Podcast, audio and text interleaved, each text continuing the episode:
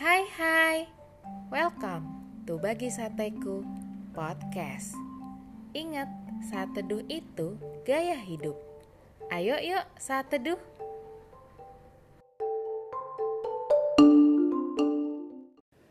Topik saat teduh kita hari ini adalah turun atau naik.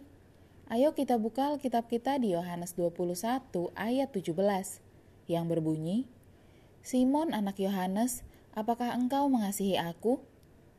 Tuhan, engkau tahu segala sesuatu. Engkau tahu bahwa aku mengasihi engkau. Sahabat sateku pasti pernah baca kisah dari ayat sate kita hari ini kan? Setelah kebangkitan Yesus, Yesus menampakkan diri kepada murid-muridnya di pantai danau Tiberias. Dan di situlah Tuhan Yesus bercakap-cakap dengan Petrus dengan pesan agar Petrus menggembalakan domba-domba yang dipercayakan Yesus padanya. Kalau sahabat sateku baca satu perikop dari ayat sate hari ini, sungguh luar biasa respon Tuhan Yesus terhadap kegagalan muridnya ini.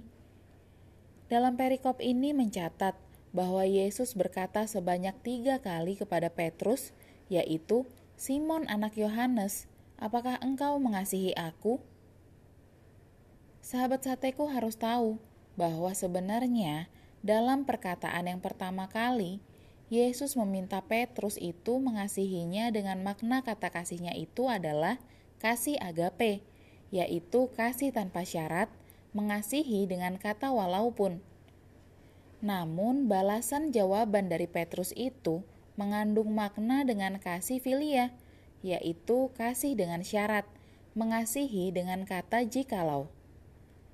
Kemudian untuk kedua kalinya Tuhan Yesus kembali bertanya pada Petrus dengan makna kasih yang masih sama yaitu kasih agape. Dan lagi-lagi Petrus tetap menjawabnya dengan makna kasih filia.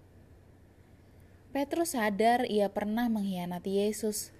Petrus sadar kalau ia belum mampu mengasihi Yesus dengan kasih agape seperti yang ditanyakan Yesus dalam perkataannya yang pertama dan yang kedua.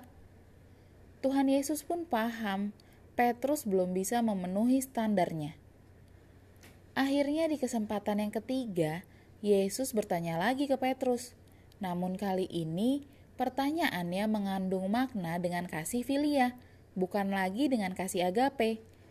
Dan di situ Petrus menjawab dengan penuh keharuan serta kesedihan karena Tuhan tidak memaksakan standar kasihnya dan menerima jawaban Petrus dengan kasih filianya.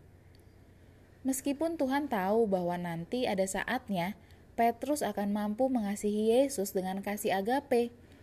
Dan dalam kisah Rasul 2 ayat 1 sampai 4, sesudah menerima Roh Kudus di hari Pentakosta, Petrus berubah. Ia jadi berani bersaksi tentang Yesus dan menurut tradisi, ia mati disalib terbalik karena merasa tidak layak disalib normal seperti gurunya. Ia dimampukan untuk mengasihi Tuhan dengan agape.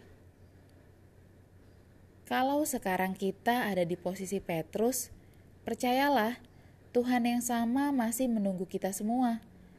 Tuhan yang sama masih percaya kalau kita sanggup berubah dan kembali mencintainya dengan sepenuh hati dan kembali on fire untuk Tuhan. Kristus tidak memaksa kita karena Dia percaya bahwa kita pasti bisa bangkit kembali kepada kasih mula-mula kita seperti dahulu.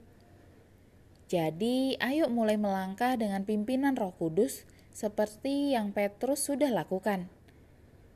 Kita bisa naik lagi jika tetap dipercaya saat sedang turun.